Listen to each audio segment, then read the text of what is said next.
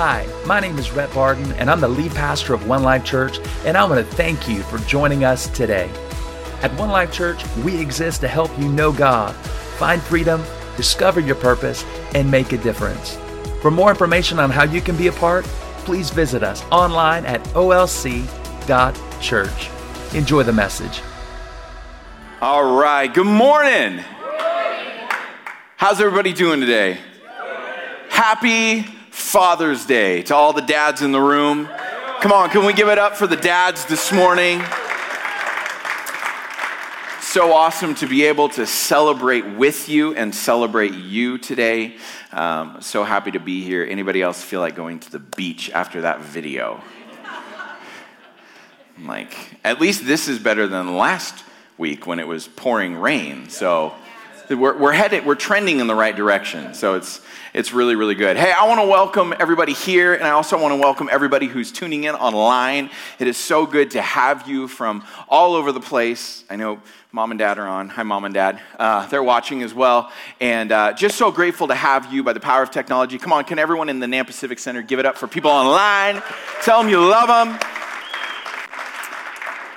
Well, we're going to get in today to um, some really fun stuff around life together and what the Bible has to say about some of the benefits of life together. So we're going to get to that in just a minute, but I want to make you aware of a couple things is that last week kicked off our summer series of can't talk groups. Come on, small groups started last week and they have been awesome. There are some great ones that are meeting this summer. If you haven't joined one, you can still do that. You can text OLC notes to 94,000. You can check out the website. The, what did I say? What did I say? Oh, oh, that's later. Do that one later. OLC groups to 94,000. There we go.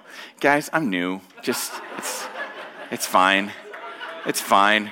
Uh, OLC groups, it's also on the website, and you can click there, see all the groups. You can join one. It is not too late. Do it because life together is way, way better. And, uh, and then as we kind of culminate this season of small groups together, we're going to end in, in July. On July 16th is going to be Serve Day. Come on, give it up for Serve Day. Serve Day is awesome because it's when we get to go out and be the hands and feet of Jesus in our community. And we think that might be a little bit of a good idea.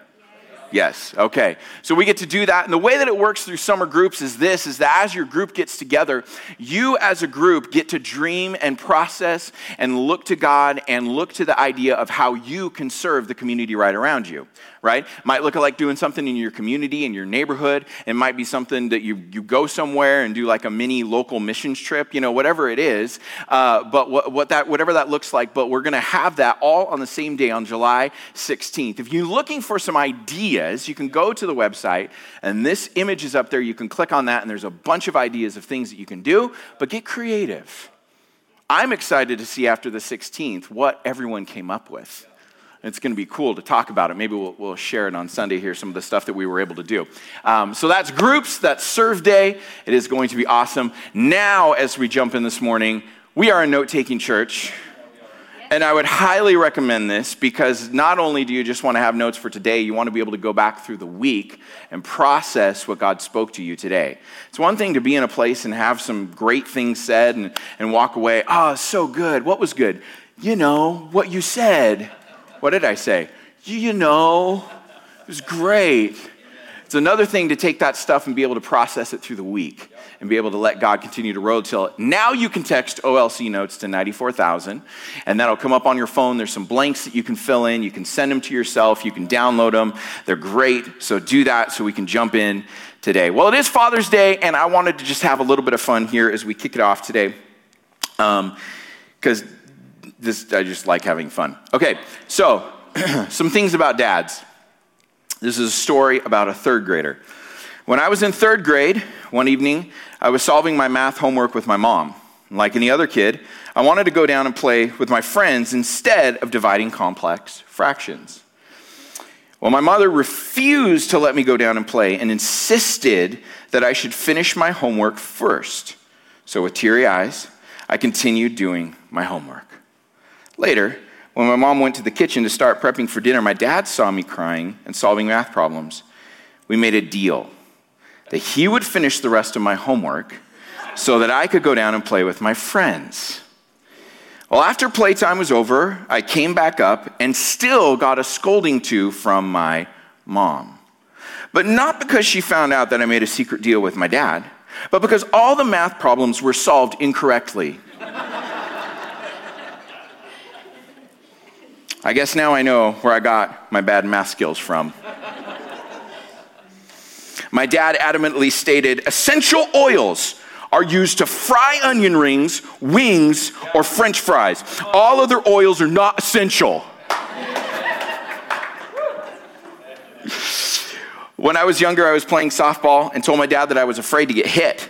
He responded with, It's okay, we have insurance. One day we went out to eat uh, at Pizza Hut and sat in front of an empty table with some pizza left on it. My dad, being the penny pincher he was, grabbed some and started eating it. A few minutes later, the couple came back asking, Where's our pizza? and finally, a piece of dad advice. My dad always tells me, Don't use your turn signal. It's no one else's business where you're going. you know, there are some things that when our dads tell us they're really good things to remember, there are some that, thanks, dad. We'll just put that one off to the side. I think the turn signal thing is one of them. You know, I recognize that as we, we're here celebrating Father's Day, that it comes with a bunch of emotion and a variety of emotion, right? For some of us, we've got incredible earthly dads and that have been great role models for us, who have loved us, who have helped us to grow into who we are today, who we still have strong relationship with. And it's just, it's that kind of a relationship. And there's others that every time we get here, it's really hard because maybe we didn't have a dad growing up. Maybe our dad was absent. Maybe he passed away at a young age. Or maybe our earthly father was abusive. He was, he was hard. He was, he was cruel. He was all of those things. So when we come into a day like this, it's really hard because there's so much of a mix of emotion. Maybe you even were a dad who was expecting a child and the child was lost. And you're trying to process through all that kind of stuff. So there's a lot of, a lot of dynamics that go into this. But what I want us to do for a second is just to remember something. Um, we have a, a heavenly Father who's so much better than anything here on earth. He's so much better than anything here on earth. If you've had an incredible dad, our Heavenly Father is better. If you've had a struggle with your dad and the relationship has been tense filled, we have a Father who is perfect and who loves perfectly. And so many of the things that we've experienced with our dads we can stand back for a second and realize that our Heavenly Father is nothing like anything that is here on earth. Here, just to give you a few things. He's a Father who keeps His promises. How many of you are thankful that our Heavenly Father keeps His promises? That even when other people have failed and other people have let us down and made promises and haven't fulfilled it, He is a promise keeping God everything that he has promised since the beginning of time has either come to fruition, and because it has come to fruition, we can believe the promises that are yet to be fulfilled because he keeps his word. He's slow to anger and full of compassion and mercy. He's slow to anger.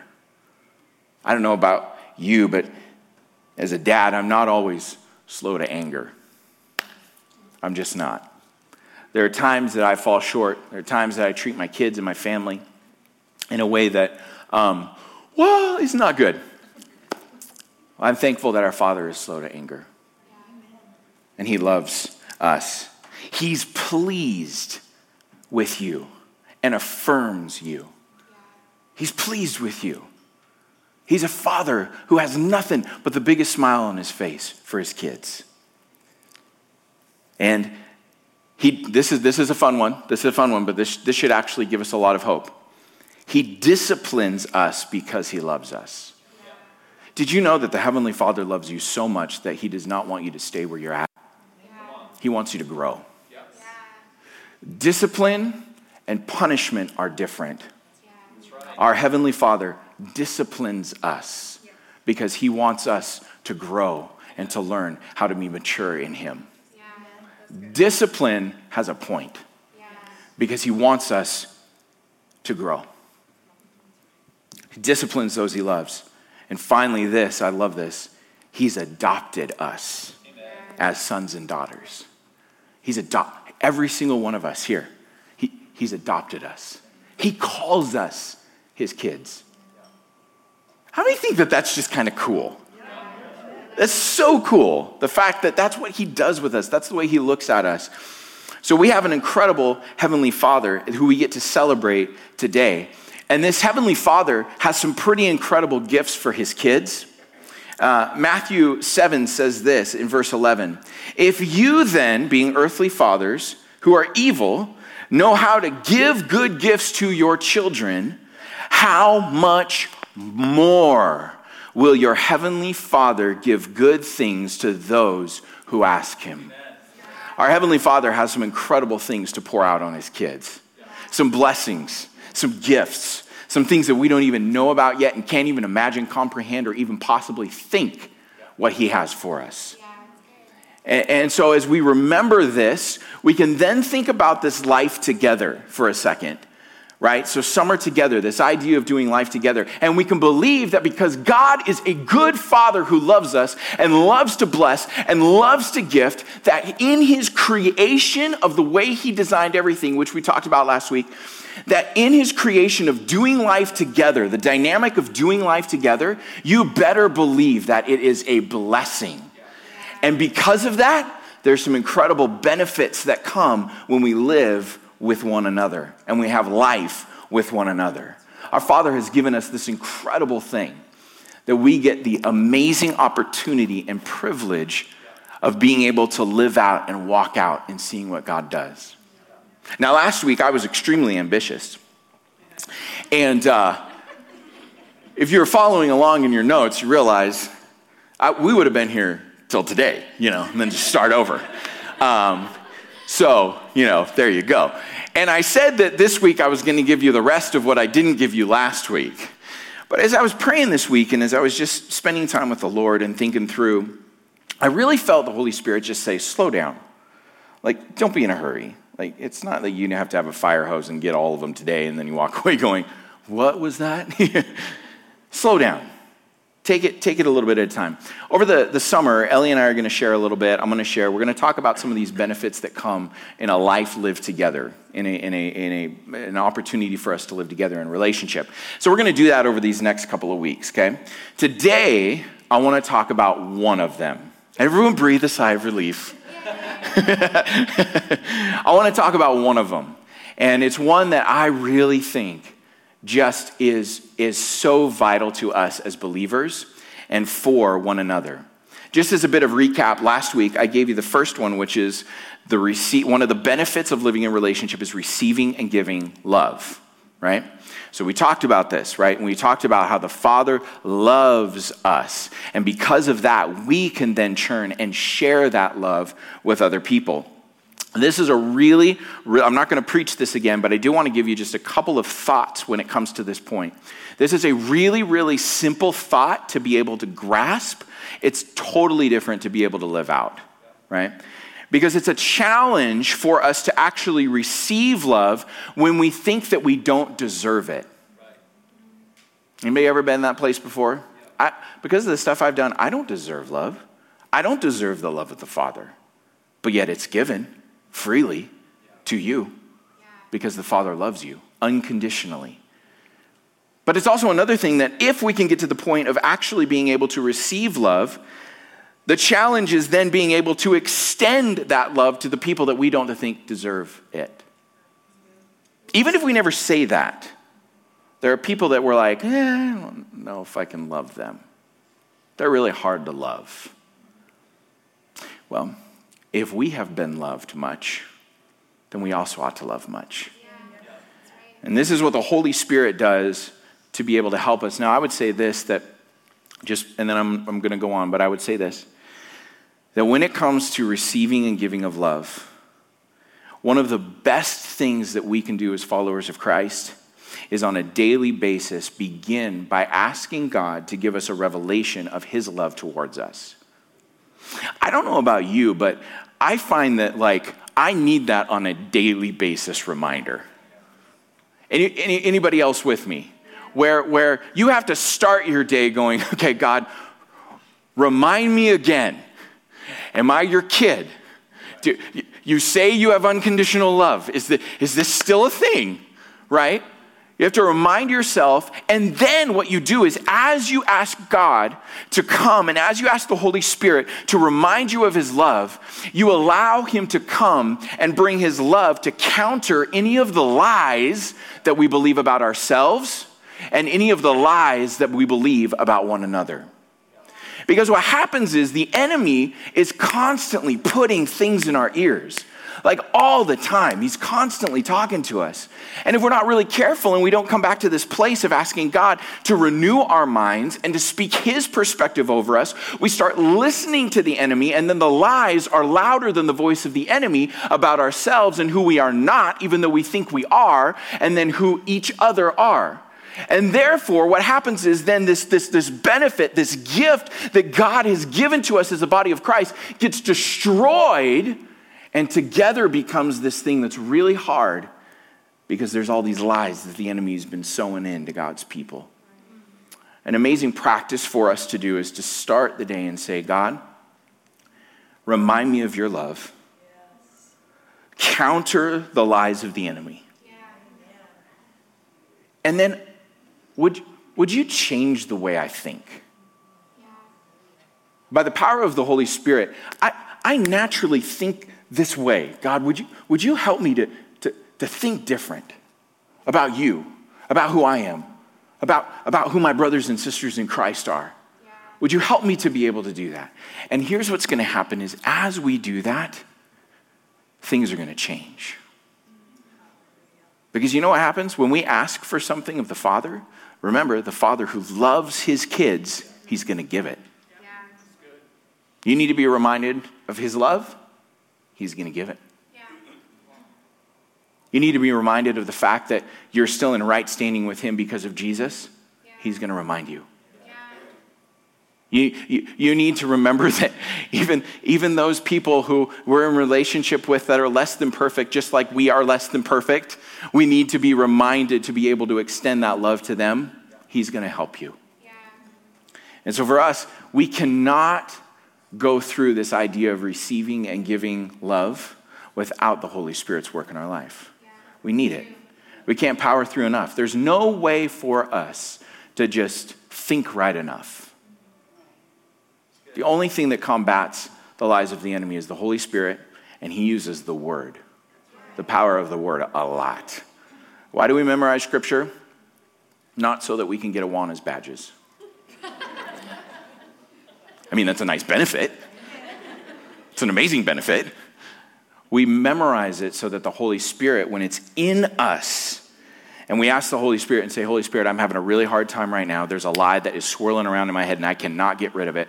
Holy Spirit goes, okay, cool. I'm going to take scripture that you've ingested and memorized and put into your system, and I'm now going to bring that up to combat the enemy. The Holy Spirit doesn't just use your thoughts to combat the enemy. Thank the Lord. He uses the word of God in you to combat the enemy. So if you're in a place of, of struggling in this place of receiving love, of giving love, of being able to be the hands and feet of Jesus, begin your day just with that simple prayer Father, would you just speak to me and remind me of your love and show me where I've gotten off? Show me where I've gotten off. Now, the, the scary thing about that is when you do that, He will and sometimes there might be things where he would lead you to a point of reconciliation with one another. He will do this. Okay, so, so you, you want to know where there's been a place where you've had a hard time loving one another. Okay, here, here it is. And what I want you to do is now go to that person, forgive, pour out forgiveness onto them, pour out love onto them, because there's reconciliation happen. And then we're left going, was that, was that God? but he always is for reconciliation. He's always for his body to be better together. Yeah. Amen? Amen? Okay, that's number one. I want to go on to number two today encouragement. Encouragement. Um, encouragement is I think, one of the most beautiful gifts that we have to give one another.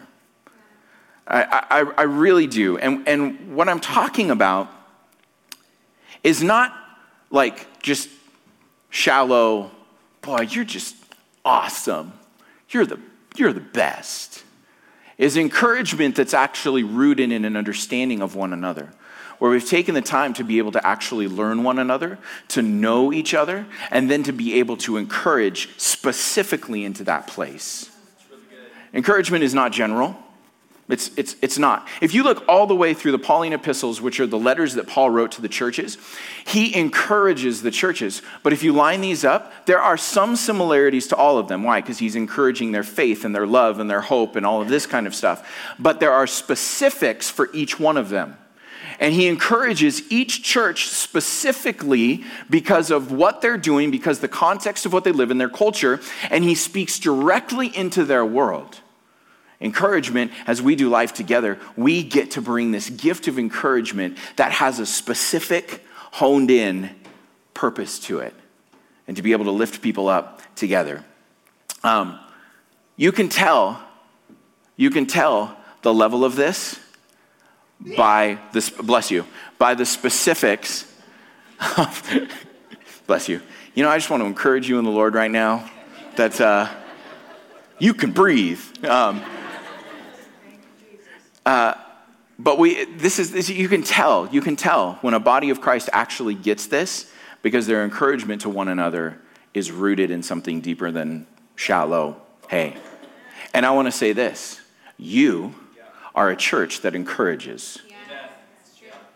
The words that I've, when I've talked in relationship with those of you who I've had the privilege of meeting so far, um, the encouragement that you have, the specific encouragement for one another, is incredible.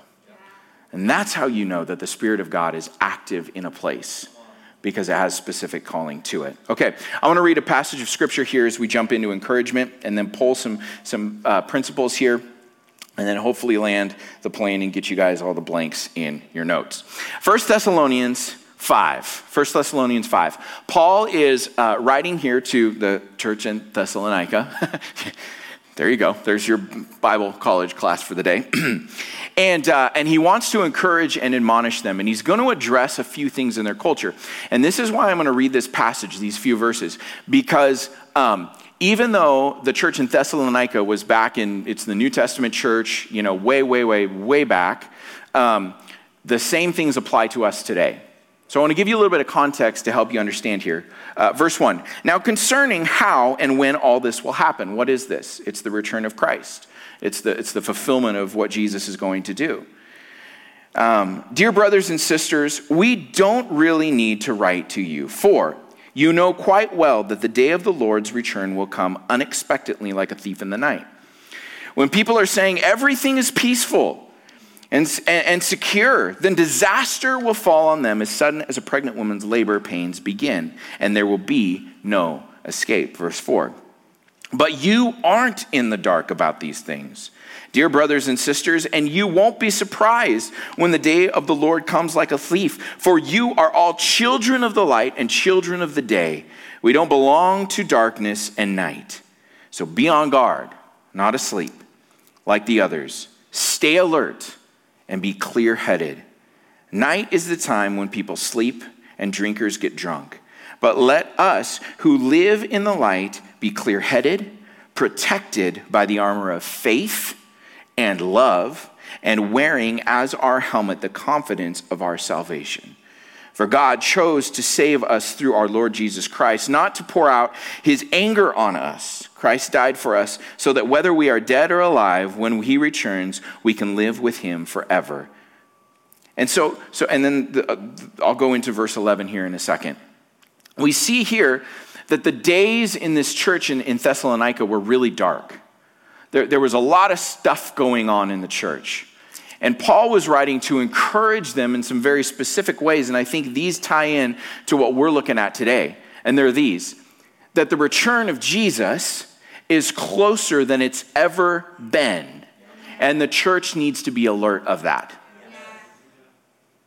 I, I heard Pastor Rhett say it that Jesus could come back now, or, or now, or, or now. I'm going to do this for the rest of the time. Or now, or now, or now. Or he could come back in 10 years. But his return, this is, this, this is logical, his return is closer than it ever has been. And so he encourages a church to say, listen, keep this in mind. Don't lose sight of the fact that the second coming is coming. Yes. Do not lose sight about as messed up as our world gets, it's going to get better. Yeah. As hard as it is to have hope, it's going to get better. Yeah. He's telling the church, don't forget, he's coming back. He's coming back. Number two, he's addressing carelessness and ignorance and in this culture that's going on that was actually leading to, to a brashness, to a lack of self control. Sounds kind of familiar. A carelessness, an ignorance to life. Saying whatever you want to say if that's what you think you need to say. We see riots and we see people that are at each other's throats. So much of it is built out of a lot of carelessness and lack of self control. There's a culture that acts out of impulse rather than understanding and wisdom. This was the culture that Paul was writing to. It's the same culture that we're, that we're in today. I think we would all agree that our culture is a culture that, for the most part, acts on impulse. Whatever makes me feel good, I'm going to do it. Whatever I feel like I need to say in the moment, I'm going to say. And I'm validated because those are my thoughts. Paul's saying, listen, listen, you need to be careful. If you're going to share, be clear minded. Yeah. Use self control. Be a church that is in culture and affects culture without adding to the chaos of culture. There's a big difference between me getting on my Facebook page, I'm going to go for it, me getting on my Facebook page and saying whatever I want to say because it's what I think. And making sure that what I put out is rooted in this so that it cannot be argued. So he's addressing this in the third thing. There's three fingers. He's addressing a culture where faith has been lost. One of the big movements right now, you've probably heard of it if you're on social media at all or the news, is people whose faith is being deconstructed. It's this buzzword right now deconstructing my faith. Uh, I've come to this place where everything I've known is like, I just, I can't do it. And so I'm deconstructing my faith to get back to some sort of a basis of what I believe. The, part, the problem with that is that in a deconstructing of faith, many times the tenets and the roots of faith are also deconstructed. And so Paul is addressing a church where their faith has been lost, where their love is redefined. We live in a, in a world right now where people throw that word out, that love, that little four letter word, and it has all kinds of meanings to it and is used as a, a blanket statement over anything. It's been redefined. And where hope has been crippled. This is, this is the culture. Faith is lost, love is redefined, and hope is crippled. This is, this is who Paul was talking to. And it's also our culture today. It's no different. President Biden wasn't president back when Paul was writing. They hadn't just walked through COVID. There, there, there wasn't a war between Russia and Ukraine. The details are different, but the whole thing is the same. This is why the Bible is so cool, because when we look back, we can understand that nothing is new. The details change, but all of the things that were written in here are the same things that we can use for our life today. So Paul's addressing this culture. He's addressing everything going on in this place. And then he gets to verse 11 and he says this in verse 11 So encourage each other and build each other up just as you already have been doing. Encourage one another. Why? Because you need it. In this world that we live in, we need to be encouraged. And we need to be the vehicle that encourages one another. We have to be the people that stand up when everything else is tearing down. The word encourage, one of the meanings of this, of this Greek word here, means to actually provide food, provide nourishment. When we encourage one another as the body of Christ, we are actually providing nourishment to one another. You get, you get so disencouraged and, and torn down, and, and, and life just throws everything at you. What do you need? You need the body of Christ to encourage, to feed one another. This is what we get to do and how we treat and how we interact with one another. The term to build each other up has the meaning of giving courage. Giving courage. When we encourage one another, we are actually giving courage to one another to get back out there and to live for Christ, to follow Him, to be an example, to be His hands and feet. We get to encourage people to step into what God has for them, to take a step of their faith to, take, to, to stand up against the lies of the enemy that he's spoken over them, to tear down the strongholds that have been held over people. It's to actually have courage to say, I can live in the authority that I have been given in Christ. This is, this is the thing that we get to do. We, we don't think about this enough. We underestimate this enough and minimize it so many times. The fact that we actually carry the power and the anointing of the Holy Spirit, the very anointing spirit of Christ in us yeah. to be able to tear down strongholds, yeah. to defeat lies. Yeah. Now that's pretty cool. It gives you kind of a different perspective about your week. When you leave here going, I am going to go out and make it my goal to give people food, nourishment, and to give people courage yeah. to face what's going on out here. Okay, next in your notes words have power to give life or death. Words have power to give life or death. Encouragement brings life. And we also know what brings death. Proverbs 18 says this that death and life are in the power of the tongue. Um, th- this, this is trippy, but it's, it's so true. Our words have, have power.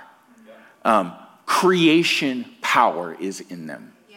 When we encourage one another, we actually are bringing life to one another.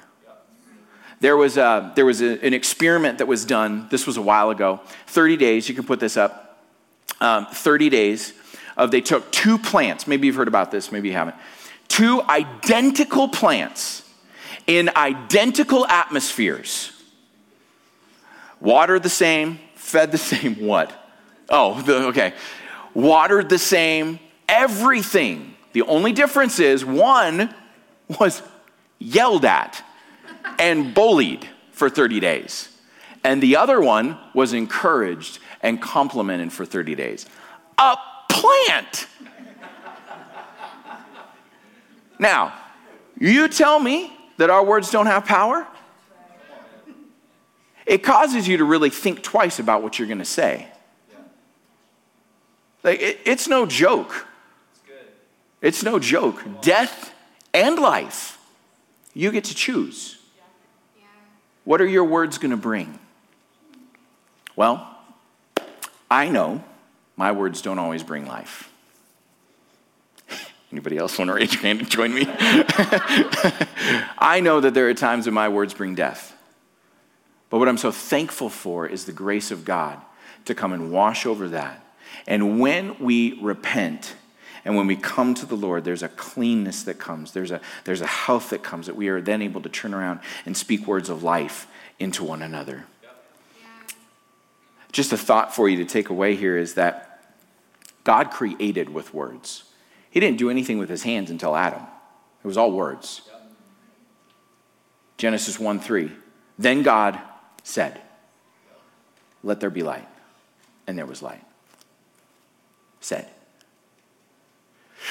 When Jesus left earth, what did he say? Greater works than these will you do as my followers. Does that mean that I can create a universe with my words? No, that was already done. But it does mean that the power of God rests in you to create life into one another. Pretty neat. Pretty neat. Okay, now with all of this, then, we have to believe that if encouragement is such a vital part of the community and life together, you better believe that the enemy does not like it and uses massive amounts of discouragement. Yes, I put massive amounts of discouragement in your notes. Everywhere you look, there's discouragement. Everywhere you look, there's an opportunity for discouragement. You turn on the news, discouragement. You jump on social media, discouragement. I mean, everywhere. Why? Because the enemy knows, the devil knows the power of words. He knows that if God's people would actually wrap their heads around the fact that we can speak life into one another, then he is in a really bad place. So, what does he do? He uses discouragement. Everything, everywhere, every place you look is all of this discouragement. John 10 10, we know this verse. It says that the thief's purpose is to steal, to kill, and to destroy. And then Jesus saying, My purpose is to give them rich and satisfying life. I, I would say this that, that right now, um, in, in the culture that we live in, in the world that we live in, the majority of things that are taking place, and, and you got to believe that, that the enemy is working overtime in all this, the majority of things are created and fashioned to bring discouragement. You, you, you have to believe it. And that is why this is so important. That's why we can't do life without this. There's, there, there's just no way. So we have to be careful of what voices we're listening to. We have to be careful that we're, that we're constantly taking every thought captive and we're submitting it to the Word of God. And we're, and we're seeing and we're gauging what, what's taking place. And when we realize that we've bought into the lies, we realize that we bought into discouragement, we have to take those back and we have to repent. And one of the meanings of the word repentance, this is really cool. It's not just turn from your sins. Um, metanoia is one of the Greek words for the word repentance, and it actually means to change the way you think about the way you think. So, what we do is we take every thought captive and we say, God, help me to know if this is a thought from you or not, and help me to change the way I think about the way I think about the world, about culture, about the attack of the enemy, about everything that's going on, so that I can have the heavenly perspective and not an earthly perspective. Because when we have a heavenly perspective, it's very different. It's not, and, and heavenly perspective does not just mean I'm on this side rather than this side. That's not a heavenly perspective. There's so many cultural wars and division that are taking place, even within the church. Republican, Democrat, like all that kind of stuff, conservative, liberal, like, and we get to this place where we're uh, either one on other side. You got to pick. No, no, no, no, no, no. The kingdom of heaven, the perspective of the kingdom of heaven is entirely different than the world.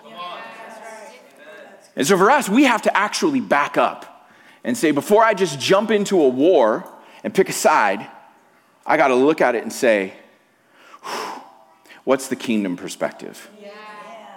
God, your kingdom come, your will be done.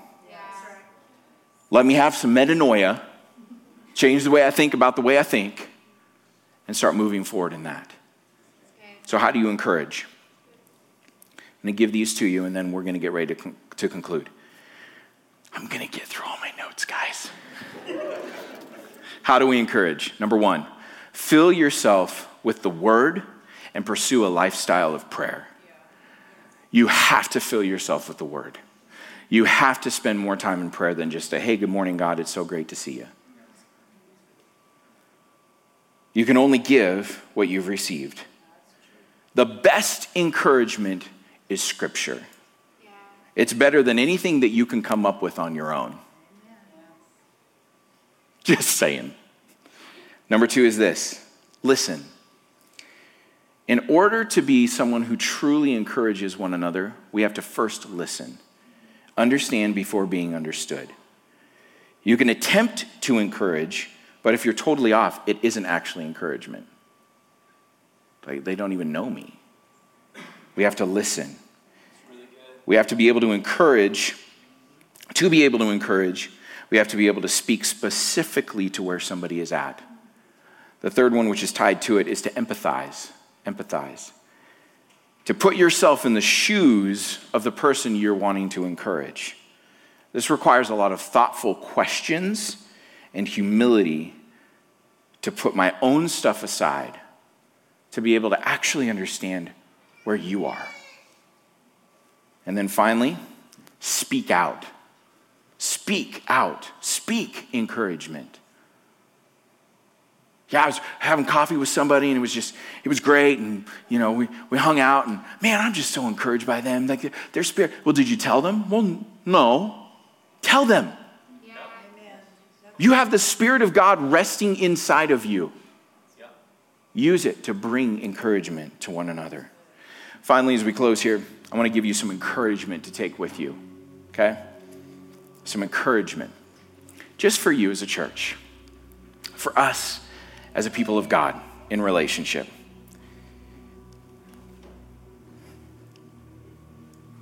There we go. I hate it when that happens. Romans 8 31.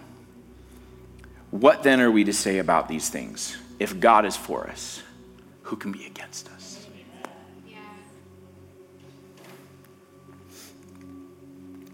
Philippians 1 6. I'm sure of this, that he who started a good work in you will carry it on to completion until the day of Christ Jesus. Philippians 4 don't worry about anything, but in everything through prayer and petition, with thanksgiving, present your requests to God. And the peace of God, which surpasses all understanding, will guard your hearts and your minds in Christ Jesus.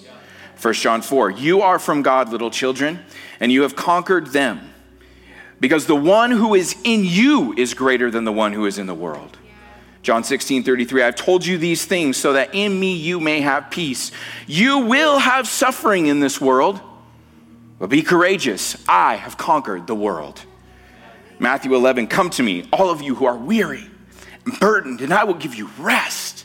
Take up my yoke and learn from me, because I'm lowly and humble of heart. And you will find rest for your souls, for my yoke is easy and my burden is light. And finally, the Lord is my shepherd. I have what I need. He lets me lie down in green pastures.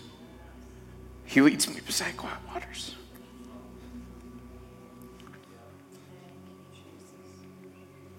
He renews my life. He leads me along the right path for his name's sake. Even when I go through the darkest valley, I fear no danger, for you're with me. Your rod and your staff, they comfort me. You prepare a table before me in the presence of my enemies. You anoint my head with oil. My cup overflows. Only goodness and faithful love will pursue me all the days of my life, and I will dwell in the house of the Lord as long as I live. There's some encouragement for you to take. Let that just build into your spirit. You're in this place today as we get ready to conclude, and you have been bogged down with discouragement, depression, anxiety, fear, and you have just been, the enemy has been having a heyday in your mind. I want to pray for you today. And I want to pray the encouragement of the Holy Spirit to be upon your life. That there is freedom from the lies of the enemy. And if you're here today too and you realize that, yeah, I've, I've listened to the world and, and I, I don't have that relationship with God where I can, I can hear the affirmation and the encouragement of the Father. All that's in me is the lies of the enemy and the discouragement. And I, I want to start that relationship with God today. If you're here and you want to begin a relationship with Jesus, where the encouragement of the Holy Spirit comes to remove discouragement, remove depression, remove lies, remove fear from your life, and you want to begin that, I want to give you an opportunity to pray that, whether you're in the room or online. So I'm going to do this. I'm going to, I'm going to lead you in a prayer. I want you to repeat after me. We're all going to pray together because that's what families do. And then I want to pray a blessing over you today as we conclude. So pray this with me Jesus, I come to you and I realize I've been doing life on my own and I've been trying hard. And today, I come, I surrender everyone, everything I am to you. And I accept your love. Thank you for forgiving my sins. Thank you for washing me and making me clean. Thank you for removing all discouragement, all fear from my life. I turn to you today. Amen. Let me pray a quick prayer. Jesus, I pray over those who have been wrestling with discouragement, who have wrestled with depression, who have wrestled with anxiety that this world throws at full force. God, I pray a breaking off in the name of Jesus over God's people. Enemy, you have no more power. And so I pray that the encouragement of the Holy Spirit would come today to rest upon your people, Father. That God, where we have gotten our lies, they, have been messing with our heads, where we have listened to the discouragement and culture in the world, Father, I pray a breaking off and freedom in the name of Jesus over your people. I pray for a freedom to rest in who we are and who you are. Let every person in this place walk away today with the encouragement of the Spirit inside of them to carry them on. In the mighty name of Jesus. Now, if you prayed that prayer this morning for the very first time, I just want to say, come on, welcome to the family. Welcome to the family. Come on, can we put our hands together for those that prayed that prayer for the first time today?